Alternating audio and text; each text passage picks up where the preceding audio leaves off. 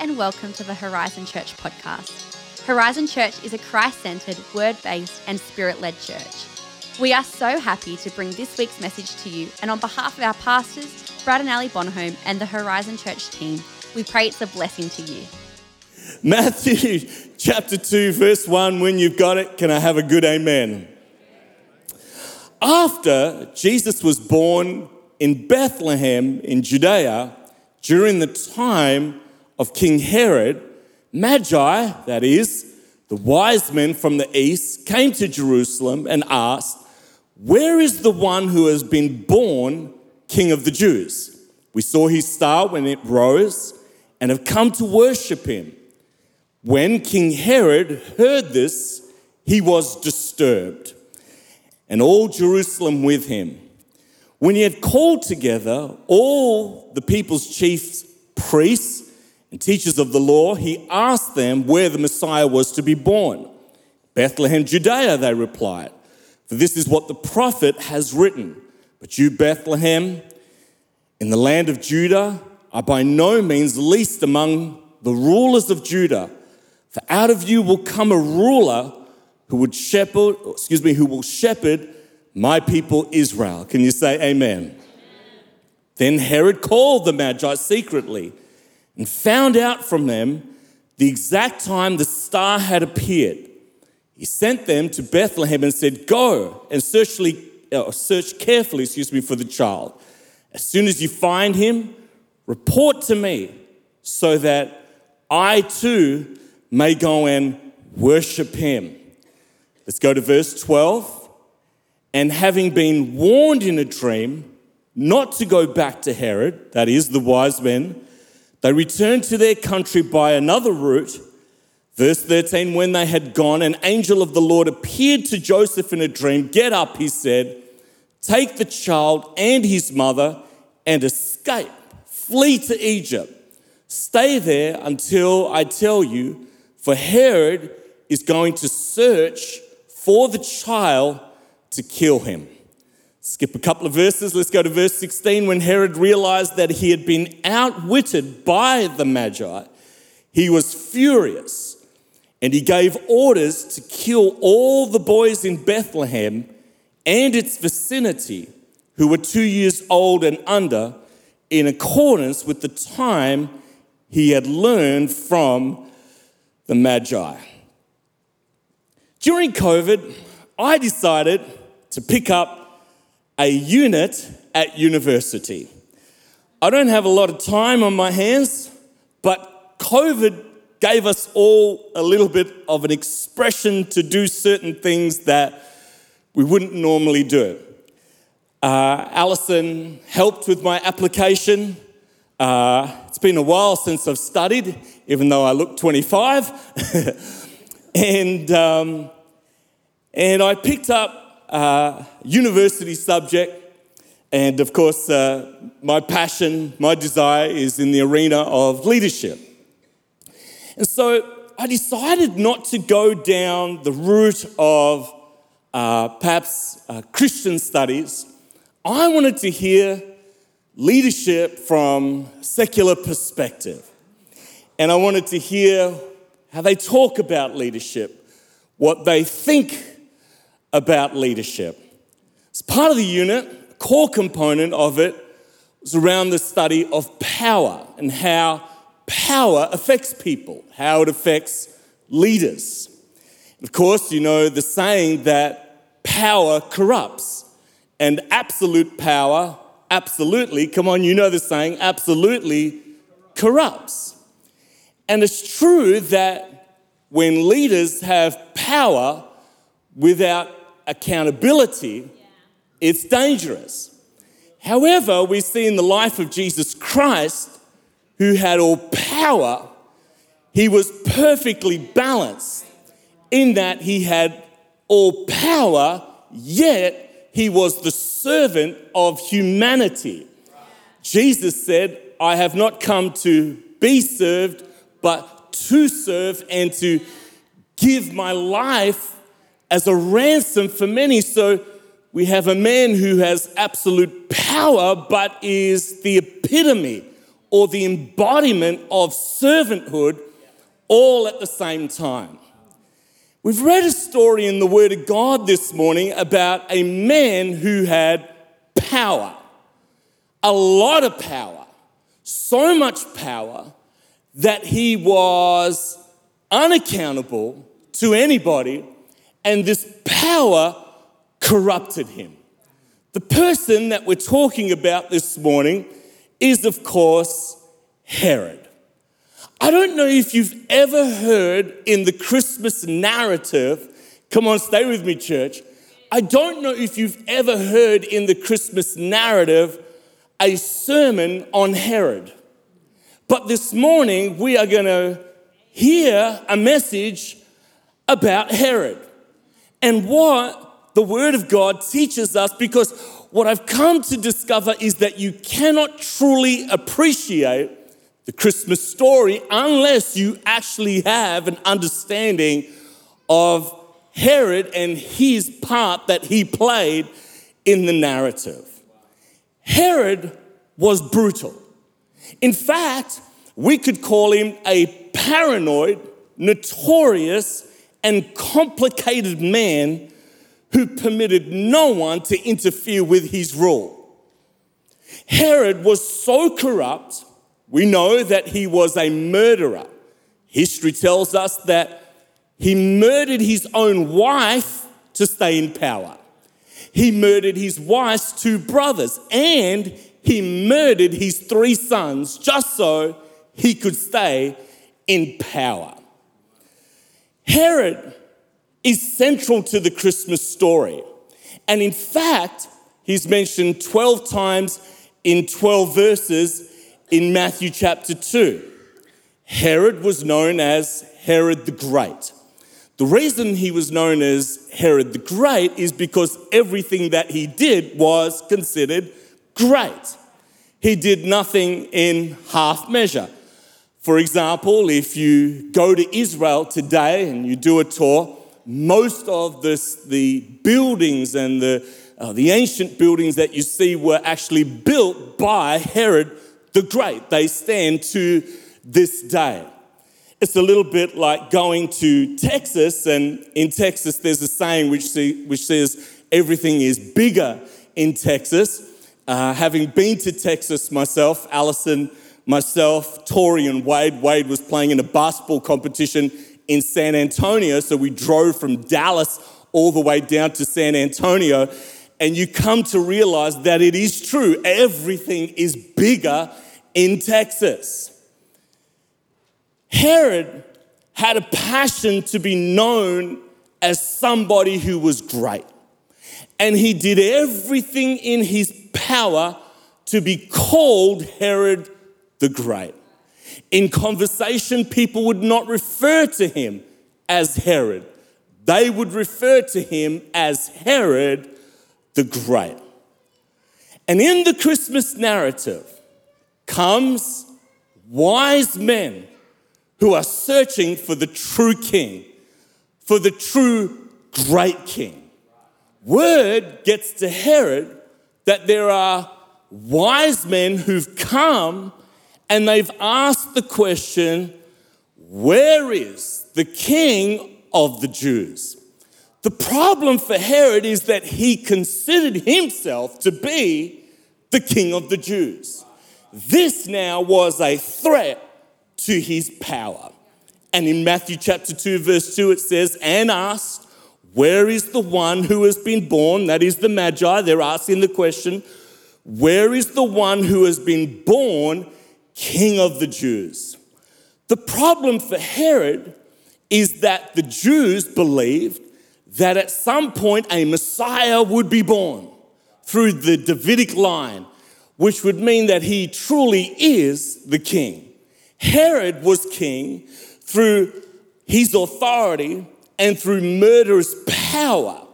And he considered that if another king was to come, the Jews would rally around this king and his authority, his power would now be in jeopardy.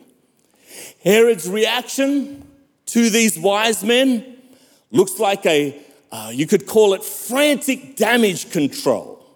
Calls together the wise men or uh, the chief priests and the teachers of the law of the day. And he wants a crash course in Bible messianic prophecy. And he started with the most basic question, and he says to these chief priests and teachers of the law, Where was the Messiah to be born? Because if he knows where the Messiah, come on, church, where the Messiah would be born, then he could preempt any potential threat to his power and kill the child. Herod is furious. Human life means nothing to this man, and he must do all he possibly can to hold on tightly to the reins of power and brutally and barbarically remove anyone who gets in his way. Verse 3 tells us, it shows you the nature of this man, where it says, when King Herod heard this, he was, watch this, disturbed. All he heard was a word that there was another king, and he was disturbed. The Greek word that's used there for the word disturb literally means to strike one's spirit with fear and dread. He wanted to do everything he could to hold on to power. He's struck with fear and dread because there's conversation of another king. Watch the second part of the verse. It says, When King Herod heard this, he was disturbed. Watch this, and all Jerusalem. Because when Herod was disturbed, he went on a war path to kill people because the king was unhappy. Herod knew that the Jews were looking for a Messiah. And one day God would send a king who would reign over all of Israel. Now, we must remember a little bit of context as to which stage of life Herod is actually at at this point in time. And at the birth of Jesus Christ, Herod, in fact, now was an old man who had subdued kingdoms, and all of his foes were under him. And Herod had gotten himself to a place as a psychopath leader where he was ready to die triumphantly. And now, at the latter part of his life, there's talk of another king. And he must do something about this. No time to rest. One more person to kill. Matthew chapter 2, verse 4 says, Again, when he had called together all the people's chief priests and teachers of the law, he asked them where the Messiah was to be born. Bethlehem, Judea, they replied, For this is what the prophet has written. But you, Bethlehem, in the land of all Judah, are by no means least amongst the rulers of Judah, for out of you will come a ruler who will shepherd my people, Israel. So Herod comes up with a master plan.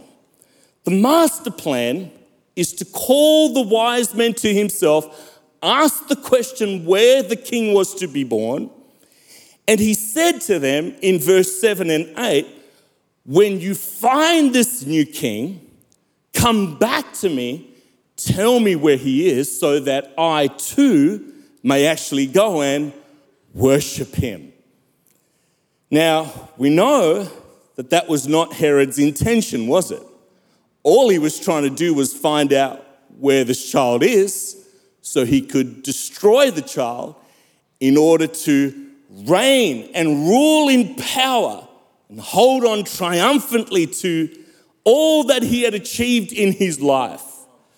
You know the rest of the story. The star miraculously leads the wise men to the exact house where Jesus, the manger where Jesus was born.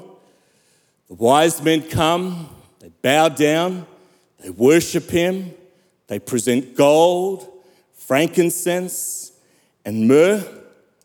And just before the Magi step off the pages of Scripture, they have a dream. And the Lord warns them not to go back to Herod, but to return to their country through another route. The wise men go east. Mary and Joseph and baby Jesus flee towards Egypt. And in verse 16, it says that when Herod realized that he had been outwitted by the Magi, he was furious. Come on, this is going to land today. You've got to stay with me now. So Herod then does the unthinkable. And he gives an order that all the boys in Bethlehem and its vicinity who were two years old and under, uh, in, in accordance with the time they had learned from the Magi, must be killed. And this psychopath leader with absolute power goes on a rampage to destroy the lives of innocent children. The wise men are heading in a direction to escape. Mary and Joseph are heading in a their direction to escape, to protect their son, the Lord Jesus Christ. Now imagine Herod for a moment. This is all happening. He doesn't care. He's destroyed the life of his wife, his brothers, her brothers. He doesn't care. This man has no feeling. And there he is back in Jerusalem, leaning back on his couch. Hears the news of all the boys being killed. He can now rest because he has killed his last foe. Or at least he thinks he has. And in verse 19 of Matthew chapter 2, it says, After, watch this, Herod died. An angel of the Lord appeared in a dream to Joseph in Egypt and said, Get up, take the child and his mother, and go to the land of Israel. Here is a man who did all he possibly could with a lot of power, a whole lot of power. He did all he could to destroy the life of Jesus Christ as a little baby, but he could not. He did all he possibly could to destroy the Christmas narrative. He had a lot of power, but he could not. This story, in fact, is a picture of our world today. It's a picture of what actually goes on in 2022 and beyond of groups of people when it comes to the Christmas narrative of all kinds of responses. And in this postmodern era, where people think they've come up with new thoughts and new ideas, this hostility that came against Jesus Christ as a little boy, you think that there would have been a welcoming committee for the Son of God. You think that there would have been all kinds of celebration. But at the birth of Jesus, the rulers tried to kill him.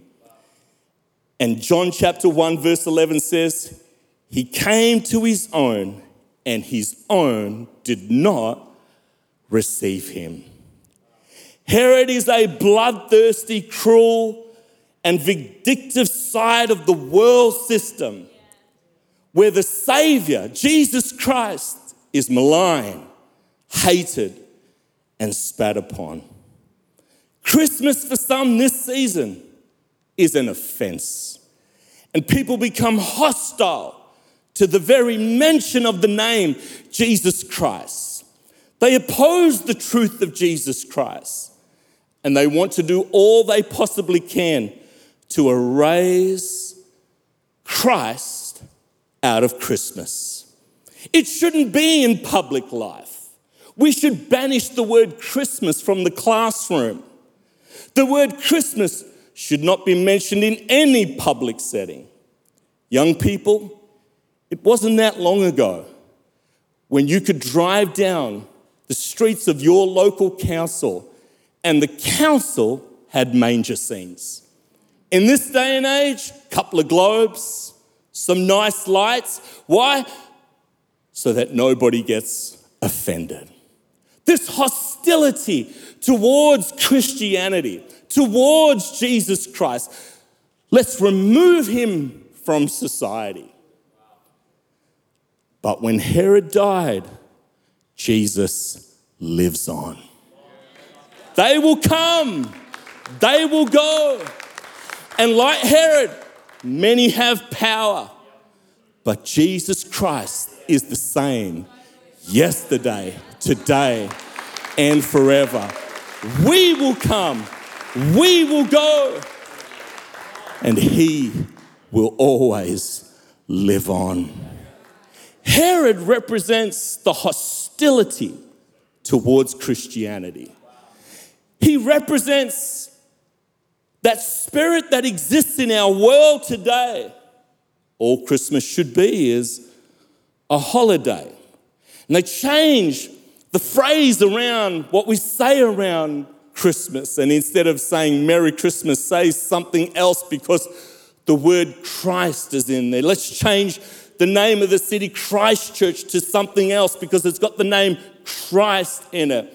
And this hostility that existed 2,000 years ago, let me say to you, Herod has many grandchildren. But Christ Jesus, the King of Kings and the Lord, the only true great King, lives on today as King of Kings and Lord of Lords. And no matter what persecution comes, He rules, He reigns with all authority. I'm not talking about an aggressive nature today. What I'm talking about is a God who loves humanity. Even though they rejected him, he was still willing to give his life. I went for curry the other night. And I like a good curry. Can I have a good amen? It's reflected in my weight. Too much of it, that is. Allison said to me, Brad, you eat good food, but you eat too much of the good food. and the other night, Allison, my son Wade, and I, I wanted a good curry. You can't, it's very difficult to find really good curry. If you live in the Shire, you've kind of got to go to other areas. So we went to this area which I would say, you know, has uh, lots of different religions and so on. And, um, and man, I'm enjoying my roti. I got my mango pickle. Somebody say amen. It's, it's just like on like Donkey Kong. We're having a good time. And in the background of this cafe, guess what I could hear? Beautiful Christmas carols. Not just the Christmas carols that sing about a man in a red suit, although they're nice, but Christmas carols celebrating the birth of our Lord Jesus Christ. Here I was in a part of Sydney, and in that cafe were people from all kinds of different faiths, yet there were carols that were playing. So I thought, this is what I do every year at Christmas. Excuse me, sir. Could you tell the manager that my family and I are having such a wonderful time eating your curry tonight. But part of the reason why we're enjoying it is we love the Christmas carols being played in your cafe. Could you please go to your manager and tell him what a beautiful atmosphere we're in? Come on, we got to exalt the name of the Lord Jesus Christ. Because Herod, this hostile spirit, is doing all he can to kill Christmas. But Jesus Christ, it's our turn, it's our generation to exalt his name and to lift him up, to, excuse me, to declare his goodness. Let's keep going, or else I'm, I'm going to get very fired up. There was a hostile spirit. Not only was there a hostile spirit at the birth of Jesus, there was also an indifferent spirit. The definition of the word indifferent means to uh, be aloof, uh, to be uh, detached, to be disinterested. A little bit like when a wife talks to a husband and she says, Are you actually listening to me? Pardon? Watch this. Herod calls the scribes, he calls those with knowledge, and he asks them the question where is the king of the Jews to be born? They knew the exact answer. In fact, what they quoted was from the book of Micah in Bethlehem, least, ruler will arise who will shepherd my people, etc., etc. The scribes and the teachers of the law represent the indifferent. They knew all the facts, but they did nothing. They, in fact, told Herod to, uh, to the point of exact detail of where Jesus was to be born, the Messiah, but they cared nothing to investigate it themselves. Here's the sad fact this question was asked of these religious leaders in Jerusalem. From Jerusalem to Bethlehem is just under 11 kilometers. Here's the Messiah down the road. Yet they had an indifferent spirit. These men had the knowledge, but their hearts were never moved.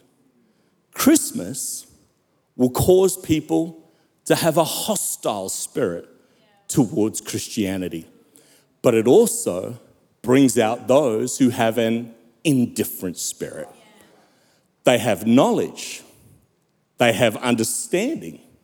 They can, in fact, tell you some detail about Christ and his birth, yet their hearts are unmoved.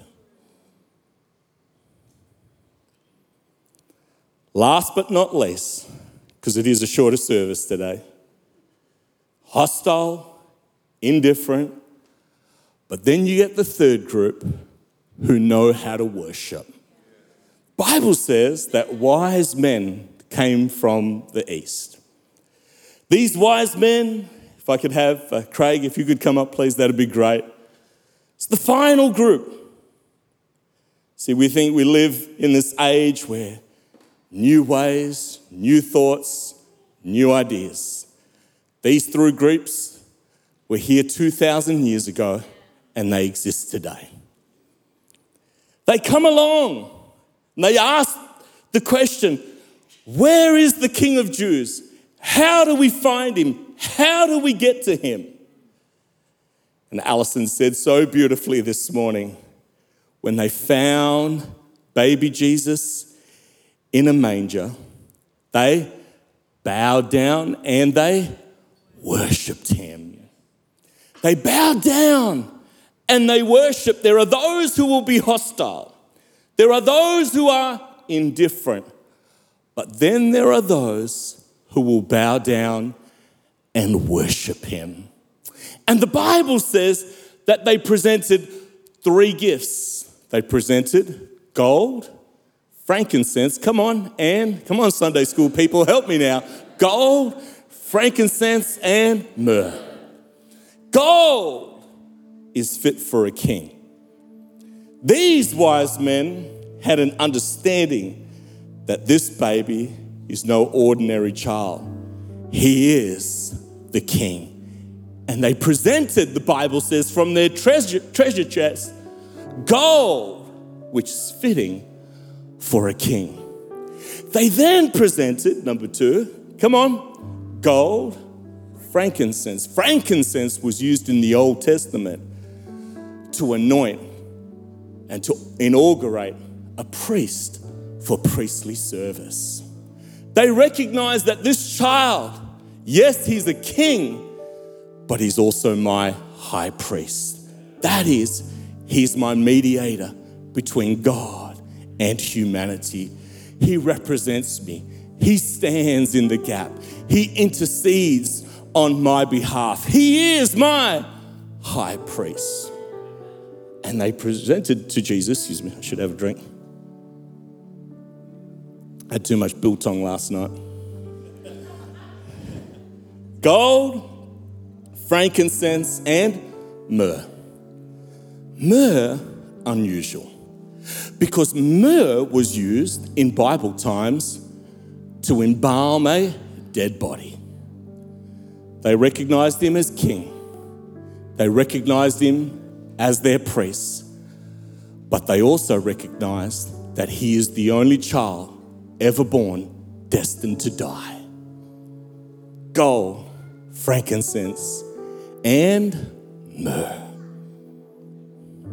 Three responses, three different ways people in 2022 will respond to Jesus. Some will always be hostile, some will always be indifferent, but then there are those who know how to worship Him. You'll see these responses in a single family. You've seen it at your university, and you'll see it at your workplace. But as I read Matthew chapter 2, one fact strikes me above all others. Everybody in the story all had the same basic information, but only one group chose to worship Him. Can we worship Jesus this morning? Can we honor our Lord and Savior this morning and present from our hearts a gift fit for a king gold, frankincense, and myrrh. We recognize him as king, we recognize him as our mediator, but we are so thankful for his death on the cross. Wonderful, wonderful, wonderful Jesus, Savior of the world. Can you say amen? Can we give the Lord a hand of praise in the house this morning? Wonderful, wonderful Jesus. Can I say one last thing? One last thing, is that okay?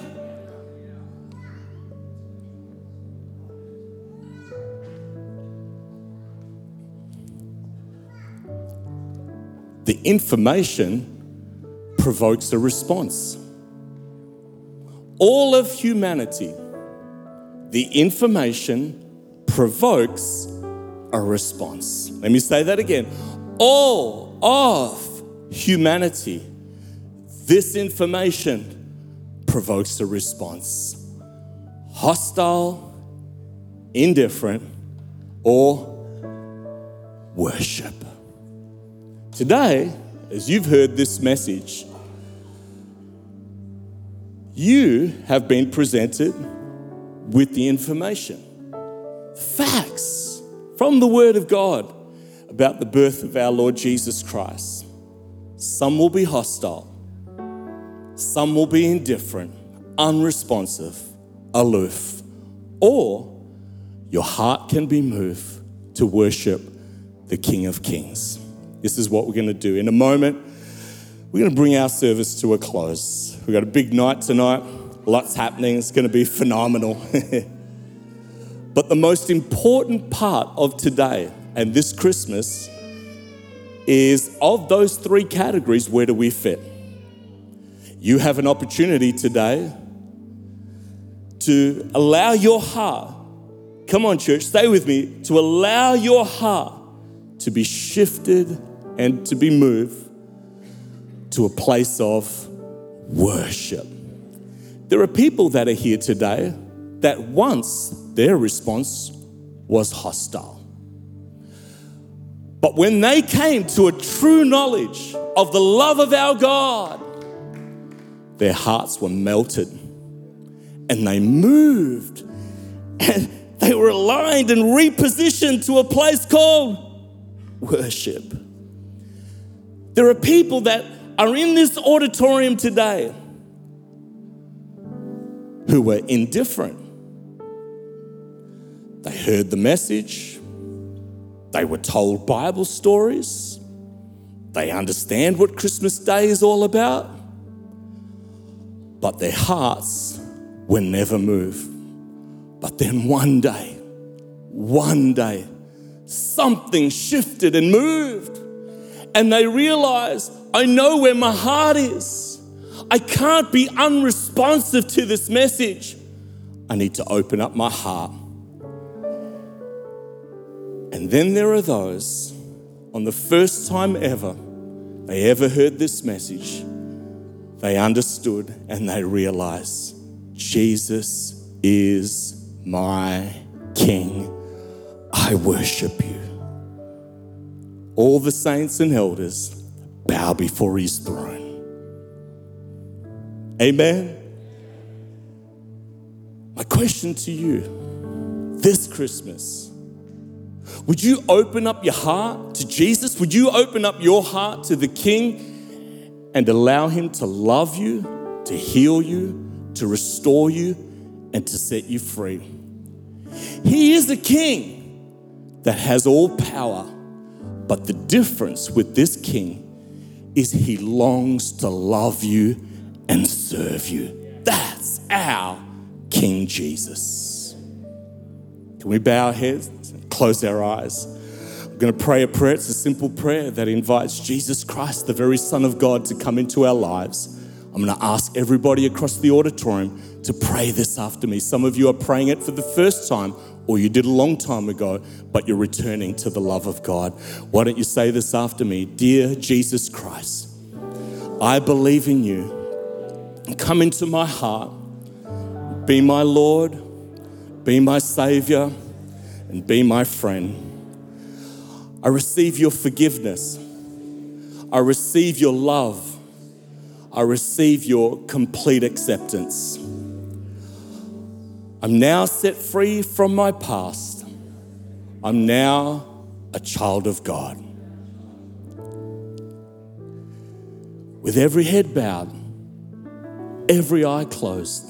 If you've never prayed that prayer before or you did a long, there's somebody here today. Come on, Holy Spirit. There's somebody here today who prayed that prayer a long time ago. You moved away, but God's saying, Come home. I love you. If that's you today, if you've never prayed or opened up your heart to Jesus before, you did a long time ago, on the count of three, would you just lift up your hand nice and high? I'd love the opportunity to pray for you today. Are you ready? Here we go. One, two, three. Lift it up. I want to pray. I want to pray for you today. It's time to come home to the love of God. Come on, don't fight today. He loves you. He cares for you. He wants to restore you. He wants to set you free. In Jesus' mighty name, lift it up nice and high. I'd love the opportunity to pray for you today in this Christmas season. Wonderful, wonderful Jesus. Lift it up. I want to pray for you today. Thank you, Jesus. Thank you, Jesus. Father, we thank you for our Lord Jesus Christ. We thank you for his love and His grace and His mercy. We honor you, Jesus. We bless you. We love you. We adore you. In Jesus' wonderful name we pray. And all of God's people said, Amen. Amen. Do you love Him today? Come on, is He good? He's good. Thanks for listening to this week's message. For more info about Horizon Church, please visit our website at hz.church. Have a fantastic day, and we hope to see you again soon.